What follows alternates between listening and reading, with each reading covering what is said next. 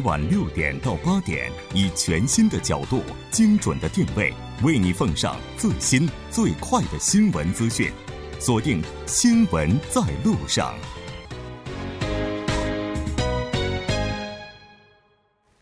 了解最新热点焦点，锁定调频一零点三，新闻在路上。广告过后马上回来。好的，欢迎回来。接下来呢，依然是和我们请到直播间的两位嘉宾，一位是来自中央日报社的王哲，一位是来自京畿大学生态学教授董科，一起来讨论咱们这个转基因、基因编辑等等这样的一系列相关话题哈。节目也期待您的参与，您可以发送短信到井号幺零幺三，通信费用每条为五十韩元。另外，您也可以在 YouTube 上搜索 TBS EFM，在收听 Live Streaming 的同时点击对话窗参与互动。那刚才咱们提到说，这个它发生脱靶效应，这个有可能会引发的一些问题哈。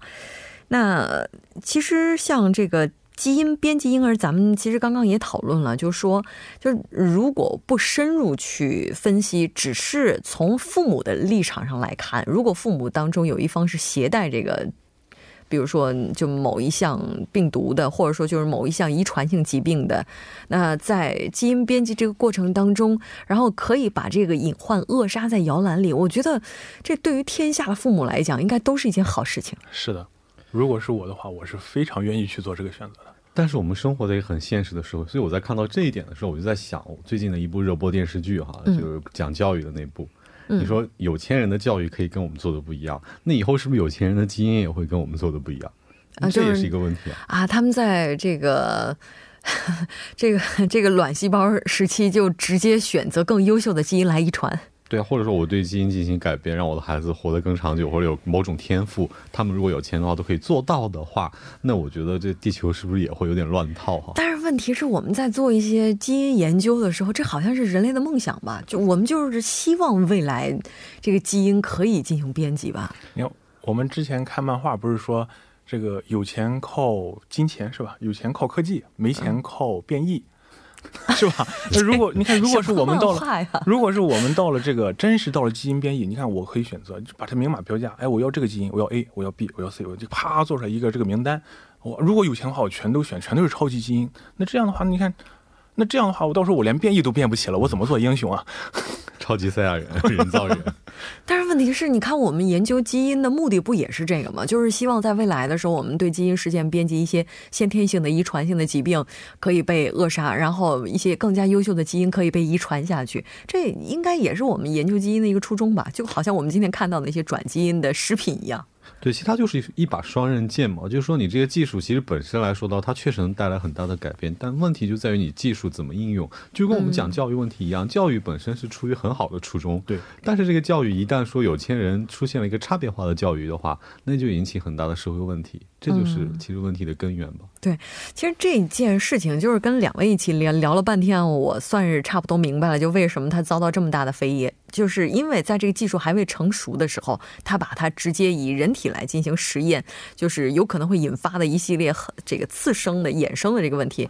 而且呢，就是之前我们也说过，就是说，你看，如果是在基因都可以编辑进行选择的话，嗯，那我们都选择最好的基因。你看，如果我们都是有钱人，我们都选择了全地球人都选择一样的基因，这个应该也是可选性。比如说，那个董博士，您和妻子，比如说这个您是理科方面的专家，您的妻子是文科方面的专家，然后您希望未来的孩子能够从事理科方面的研究，哎，这个时候就可以编辑一下，让孩子就是那如果有一种基因是让让你又能做理科专家，又能让文科基文科专家，你选不选？这个所有的选择，它并不都是多选，很多时候这个遗传可能是单选。如果你有钱的话，你就可以多选，这就是一个超纲的题了呀。对呀，你选吗？你们 你们犯规，我觉得这可能就是所以说我们都成了那种那种那种非那种那种所有选项都选了的人以后，那我们的这个作为人类的话，它这个单一性，它会遭到一个毁灭性的打击。我你和我之间没有区别。那如果是这样的话，生态那其实我倒对于人类打不打击，我暂时不关心。但我一旦想想这个的话，我就觉得那些没有被编辑的，他们犯了什么错？就因为自己父母没有钱，我基因就要比别人差吗？我觉得这也是一个很大的问题啊。可是如果遭到毁灭性打击，只针对这种超级人类的话，嗯，那你觉着反而他们活存存活下来了，然后他们肩负了改变将来人类的命运的话，那你觉得这还是对他们的不公吗？可能瞬间变科幻小说了。但问题，你看我们现在对这个技术有很多的诟病，对吧？而且现在的话，这个相关的负责人，像这个贺建奎博士，他已经被控制了。但问题在于，人们还是在不断的去奔向这个领域，还是在一直不断的去研究哈。那我们这就要追本溯源一下了，就是这个项目到底是谁在支持的？其实还真有很多好使媒体去扒这个东西哈，所以他们会找到根据这中国临床试验注册中心的信息，它的这个论论伦理的审查方和研究实施的地点都是深圳和美妇儿科医院。那而且他确实有提交过一份叫做深圳和美妇儿科医院这个医学伦理委员会的审查申请，上边呢也包括了该院领导在内的七个人签字同意，说他的这个试验是符合伦理规范，同意开展。那同时呢，有的媒体记者也查到，这个项目从在去年十一月份。的时候，在中国的这个临床试验网也注册过哈，嗯，当时的项目名称叫做 HIV 免疫基因 CC 二五这个胚胎基因编辑安全性和有效性评估。嗯，所以综合这些公开信息来看，那个经费和物资的来源呢，是属于这个深圳市科技创新自由探索项目，实施的地点呢是深圳的和美儿深圳和美妇儿科医院。那项目的负责人呢，就是刚刚我们提到的南方科技大学的副教授。嗯。这其实我们也看到一些阴谋论，就是说贺建奎本人的话，他也不是主导者，那他是被幕后推手推到台前的这样一个人物。当然，这样的一些阴谋论到底是真的还是假的，对于我们这些门外人而言，哈，可能是没有办法去辨别的。其实呢，这个事情呢，没你想象的那么简单，不过呢，可能也没有你想象的那么复杂。但是现在这个事情发生以后呢，当时这个何美妇儿这个医院呢，他们也是做出一个澄清，说，哎，这个。上面有很多这个审查委员的这个签字是伪造的，我们对这份这个这个 IRB 这个申请书不具有法律效力。然后呢，大家又把这个目光关注到了南方科技大学。然后呢，南方科技大学当时他就表态，他说贺这个贺建奎在进行这个实验之前的二月份已经辞去了这个这个不是就是停薪留职，然后辞去了他的这个教授职位，然后呢专心去进行他的创业。所以说呢，这个到底是。啊，也不管它到底是归属于哪了，反正这个问题确实有的。所以说呢，也是今年这个就是上个星期吧，二十一号的时候，然后呢，中国科技部和这个国家卫健委就这个事情呢是做出了回应，反正说这个事情是不对的，哎，然后我们以后要采取什么措施，这个样子。这个好像大家一直比较关注的是这件事情，还有这个孩子，但问题在于，就是说能够去成功的或者说顺利的去做这个实验，有非常重要的一个相关人，就是这对孩子的父母。就是如果他们不签字的话，肯定也是做不了的。那这对父母他们又是怎样的这样的一个存在呢？其实这是进行了一个临床试验的受业受试者的一个公开招募哈，而且是通过一个这个志愿者的组织从北京进行的一个招募。哦，据这个资料显示呢，当时是二零一七年三月份左右的时候，这他们团队找到这对父母，这对家庭呢是男方是一对夫妇，但是男方是感染了这 HIV，那女方呢是健康的，嗯，所以这也是他们试验想找的一种对象哈，嗯，那二零一七年五月开始，他们这个从这个进行筛选，刚开始说据说报了两百多组。后来筛到五十个，然后到后来二十个，最后缩小到七对。那不过对于这七对夫妇的真实身份啊，目前也是出于保护这个隐私的这个，并没有公开，没有公开。嗯，是的。哎呀，你说未来的话，就是不是真的可能会出现，就之前霍金预言的超级人类？你想想看，我们要是真是能对人的基因进行编辑的话，现在所有的这近视眼儿可能都是火眼金睛者。等等，那这这个包括现在人的寿命，不是说越来越长了吗？未来的话，你说超级人类是不是就长生不老了？这个基因基因编辑技术呢，它一旦突破了我们这个用于治疗的这个边界呢，它就可能像我们刚才说的，按照个体的意愿对这个人类进行增强。嗯，然后呢，这个定制婴儿它就会它可这个它就会形成一个这种社会现象。嗯，那你看这个，我们刚才说了各种各样的优势基因，我们全都选择。那如果选择了以后，你想想那。不光是你，你你本来可能你没有这种想法，但是你看你隔壁的老王，然后进行了这种选择，那我也做。然后呢，如果你的隔壁这个隔壁的邻国，然后都进行了这么一大批的改造人，那你看着我这个国家，我受到威胁，我要不要做？所以说这个东西并不是说我们做出什么样的选择，而是一步一步，然后这么被推着，可能就会不自主的做出这种选择。所以说，不光是霍金做出来这个超级超级人类的这个预言，那。最近有一本书叫《未来简史》嘛，是那个以色列的赫，我我记不住名字，反正反正我刚看完，他也是，他也说这种基因改造技术，说人类呢。其实没有意义，不是，就是说，所有人类都是算法，算法之上，你没有智能，没有个这个个人主义，在算法之上的话，你不用做选择。所以说，这个趋这个基因编辑啊，它是改造人类命运的这么一个趋势。嗯，对。其实说到这里，我觉得也是，就如果说所有的人都可以做同样的选择的话，我们是。其实这个是可以讨论的，但是问题就在于这个选择并不是那么公正，只是有的人能选，有的人不能选。那超级人类诞生，你不能说它是坏事儿，有可能代表人类有一个进化。但问题就在于没有成为超级人类的普通基因的这些人，他们会怎么办？霍金就比较担心，说这些人可能会面临被命运淘汰、被这个整个自然界淘汰的一个命运。所以这可能也是我们所不愿看到，也非常担心的。对啊，因为你也不能确保你自己就能够成为变成超级人类的那个。是啊，自然法则之一就是优胜劣汰嘛。就是在这个过程当中，你看咱们今天直播间的讨论，其实也是充满了各种各样的矛盾。就是我们不否认科技的发展会给人类带来益处，但是呢，我们也没有办法去避免这些科技的发展给我们带来的一些困难。所以，可能这未来的话，转基因技术依然会在矛盾、纠结、讨论当中继续的往前推进。关键就看人类该怎么样去利用这样的一些技术来 这个实现造福自身的同时呢，然后又。不被它所带来的这些副作用所影响，这估计是很难的一件事情。是，非常感谢两位嘉宾做客直播间，带来今天的这期讨论。我们下期再见。谢谢大家，谢谢木真。接下来关注一下这一时段的路况、交通以及天气信息。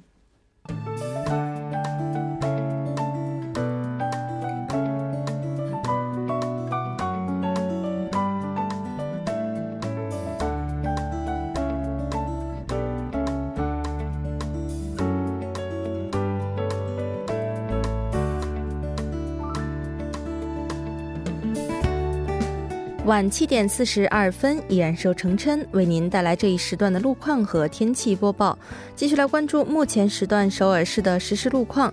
第一条消息呢，来自盆塘水西路城南方向水西至福井这一路段，目前在该路段的三车道上停靠着一辆故障车辆，相关人员呢正在积极的处理事故之中，还望途经的车主们保持安全车距，小心驾驶。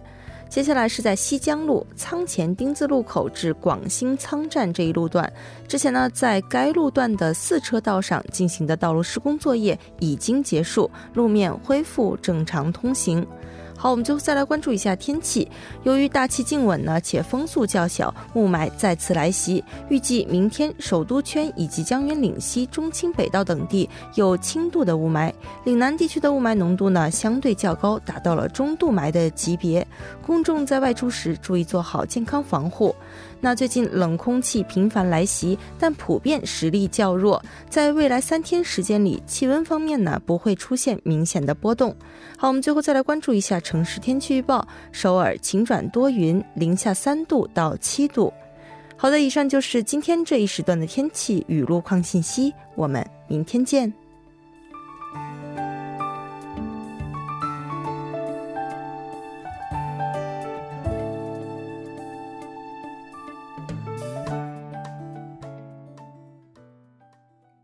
안녕하세요. 저는 제주도에 거주하는 34살 정우경이라고 합니다. 네, 안녕하십니까. 여기 저는 경기도에 사는 32살. 大家好，我叫金爱莲，来韩国已经七。嗨，大家好，我是在韩国学习的中国留学生。 关注民生，倾听民意，民生零距离。零距离倾听民生，第一时间反映民意。接下来马上就要请出我们今天的民生采访记者孙志武，孙记者你好，您好。 非常高兴和您一起来了解今天的民生零距离。我们先来看一下今天您带来的采访主题是什么？嗯，好的，这周的主题是如何看待军人业余时间使用手机外出解禁？嗯，是的，其实应该说韩国和中国的话，这个这个大家就整个这个构。政府的构建体系是不一样的，特别是在兵役这块儿哈。是的，像韩国的话实行的是义务兵役制，中国的话应该是募兵制。是，就好像在韩国的话，因为是义务兵义务兵役制哈，我们看到说这个军队里的很多规定是非常严格，不不，应该说是严苛的。哎，好像手机的话是不能使用的吧？是禁止使用的吧？啊，目前的话，在部队内有是有，但是这部手机呢，只能接电话。然后士兵们先传简讯给想打电话的人，然后呃等待对方打过来。啊，还有呢，有一些部队内有视频电话设备，呃，士兵士兵们在业余时间的时候能使用呃这些手机啊或者视频电话，但是到目前为止呢，不得携带或者是使用个人的手机。嗯。呃，也就是说，部队里是有这种公用电话的啊，是的，嗯，然后大家都可以使用这部公用电话来接电话，但是不能使用个人的移动通信设备哈。是，那这次韩国国防部提出的围绕使用手机等等兵役文化进行改革的具体内容，我们来看一下有什么。好的，您刚呃刚才提到的一样，就是韩国国防部呢发表了兵营文化改革政策，呃，从今年二月起呢，将全面放宽士兵们的外出限制。根据最新方案，允许士兵外出的时间为下午五点半到晚上九点半，在此期间呢，允许士兵以会客、自我开发、去医院看病等个人原因为由外出，但外出次数限于每月两次。呃，外出人员限制在部队整体兵力的百分之三十五。以内。此外呢，呃，韩国国防部将在今年四月起允许士兵在工作结束后使用手机。目前部分部队已试点士兵士兵们在工作结束后呢，能够使用手机。呃，除了安保较为薄弱的区域之外呢，全部区域均可使用手机。嗯。就因为韩国的话，就他的部队管理非常的严格哈，特别是外出也是有非常严格的限制。是，就突然想起来，大概是在前几年的时候，韩国有一位明星。啊，大明星就因为外出，然后见了自己的女朋友，一度是上了热搜，然后 这个被批评等等。那可能如果这个事儿发生到这个政策推进之后，就不会有今天这样的一个效果了哈。应该说这个改变确实是不小的。那市民朋友，包括军人他们又是怎么样去看待这个改革的？咱们就跟随孙记者的采访音频来听听大家的想法。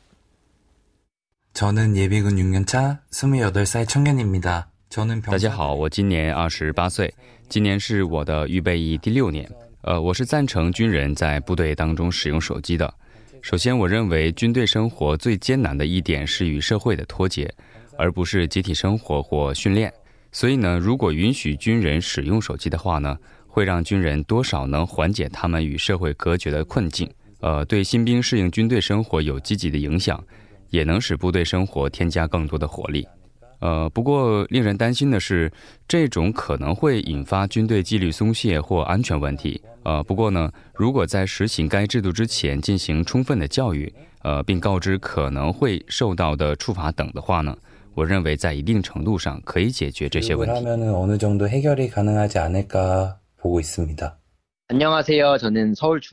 大家好，我是住在首尔中区的车光宇。我赞成军人使用手机。我认为，如果可以在部队使用手机的话，最大的优点就是可以和外界沟通顺畅，使得当完兵后回到社会时，在适应方面更为快一些。而相反，令人担忧的是，那么多人若在部队使用手机，有可能会容易泄露一些军事机密，而且频繁与外部沟通，有可能会削弱军队的纪律。你好，我是二月就去当兵的一个韩国青年。我是赞成这一举措的。军人是得处于个别环境下的嘛，而有些人不能适应这种生活，他们的压力、他们的不安，这些问题，我我想允许用手机能够解决这些问题。这看起来，大家对于这个使用手机等等。还是比较支持的，当然也表达了担忧，就担心是不是接下来会有军纪散漫呐，是，还有这个会出现一些泄露军事机密啊等等，有这样的可能性。但就这个方面的话，国防部我们看到说也有一些应对。啊，是的，考虑到部队安保的问题，韩国国防部计划引进手机综合管理系统，完整防止违规行为教育及对策研究等各项措施后呢，加快推动有关使用手机。的示范运营。另外，为了部队安全，不允许士兵在使用手机时拍摄或录音。嗯，是的。其实可能还会有另外一个好处吧，因为我们都知道，在军队的话，它是一个比较封闭的环境，就有一些士兵，他如果遭到了一些不太公正的待遇的话，可能也无处可诉。但如果可以使用手机的话，那记录他的生活。这个是不是 也会成为对军队生活监督的一个很好的方式？是，当然是我们期待起到了这样的一个效果哈。那这个改革，国防部呢也是通过试点运行，得到了比较积极的一个反馈。我们看到说，接下来是打算大幅度的去推广。从试点的情况来看，怎么样呢？啊，国防部去年十一月份的时候呢，以三十六个部队为对象实行试点后进行的调查结果显示，呃，士兵使使用手机后呢，所带来的好处有与父母啊、朋友联系等，能与周边人保持联系，使得能减少孤立感百分之四十六，用网络讲座学习等自我开发占百分之二十，信息检索占百分之十八。呃，一句话来总结的话，没有脱节社会吧？嗯，其实这个不和社会脱节，这是非常重要的一点。因为韩国大概军人服兵役的这个期间，大概是一年多，大概两年左右这样一个时间哈。那如果完全脱节的话，再回来去适应，就是非常难的一件事情，很困难，而且它需要比较长的时间。除此之外，咱们也来看一下，就哪些方面是军人朋友希望能够获得的权益，我们来听一下。사실군인들이 呃，事实上，军队生活中，呃，最渴望的就是外出和外宿，所以呢，呃，只能允许使用手机和外出，这一点就能对现役军人来说有很大的帮助。我希望允许叫外卖，在部队运动和吃东西可以说是能够缓解压力的最佳方法。有时候真的很想吃外卖食品，所以希望能够增加可以叫外卖食物的次数。允许军人适当的在部队中享受外卖食品。突然想起来，之前就这个听有一位韩国的男性提到过，就之前的以前的学生就说过，就在军队的时候最想做的事情就是能够放开了吃炸鸡，就说这个等到回家了一定要吃炸鸡吃够。这看来天下吃货也都是一样的哈。是，虽然说在韩国呢，女性她是并不需要去。义务的服兵役哈，但是其实，在这个兵役文化上，我们也看到了很多女性呢，也是愿意去做出一些改变。嗯，然后我也是在初中三年级的时候被选为师代表，然后入伍一个礼拜，体验过军人生活，感觉怎么样？哦，非常的累啊，真的非常的累。所以从那时候起，就是看到军人，我真的非常感激，很敬佩啊。据我所知呢，比我年纪大一点的那一辈的人呢，就是入伍的时候，军内的氛围的确是可僵硬的了，然后没有灵活性。不过韩国的军队也实施改革，也有改变，然后部队内的暴力行为已成为禁忌事项。呃，不过我听到军人的工资就觉得有一点。怎么说呢？就是士兵们为了国家不惜自己人生，呃，黄黄金时刻去当兵嘛。然后，哦，如果工资能涨一点的话就好了。我是非常愿愿意为军人多交税的。嗯，这个说的好像之前也有议案，就是说虽然说女性不用去义务的服兵役，是不是在税金方面的话能够多付出一些？当然有这样的一提议啊。这么看来的话，孙记者应该是支持者。这个军人他们身负重任，但其实大家都是普通人哈，他们的人权也应该要得到保障。就拿这个业余时间可以使用手机这件事儿，我们看到韩国的军人人权中心的说法，就是说军事实力排名前十的国家当中，只有韩国是禁止使用手机的啊。是的，主播，军事实力排名前十国家，美国、俄罗斯、中国、印度、法国、英国、韩国、日本、土耳其、德国中，只有韩国。禁止士兵使用手机，还有其中只有中国采用安保系统。呃，其余的国家的话，要么就没有管制，要么以有些规定来加以管制。嗯嗯，现在兵役的时间呢是在不断的缩短，自由呢是在不断的加强。可能这是不是也是和平的信号呢？我们希望是非常感谢孙记者带来今天的这一期节目，我们下期再见，再见。新闻中有你有我，我们一直在路上。您的参与，我们的动力。参与。我们的节目，您可以通过手机短信的方式发送短信至井号一零一三，每条短信会收取五十韩元的通信费用。你也可以登录我们的官网三 w 点 tbs 点 c o 点 kr 收听更多广播回放。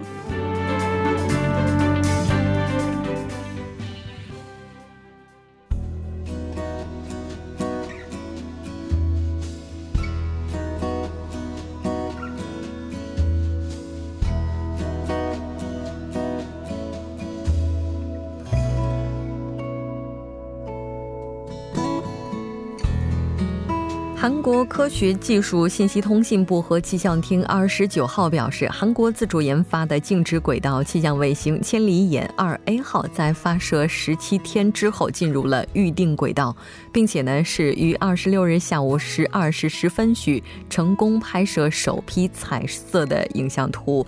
那我们也了解到，“千里眼二 A” 将从明年七月份起传输气象数据，届时市民朋友呢就能够获得更为优质的气象服务以及更为。准确的气温变化信息，节目就是这些了。制作人范秀敏，作家金永隐月，感谢您的收听。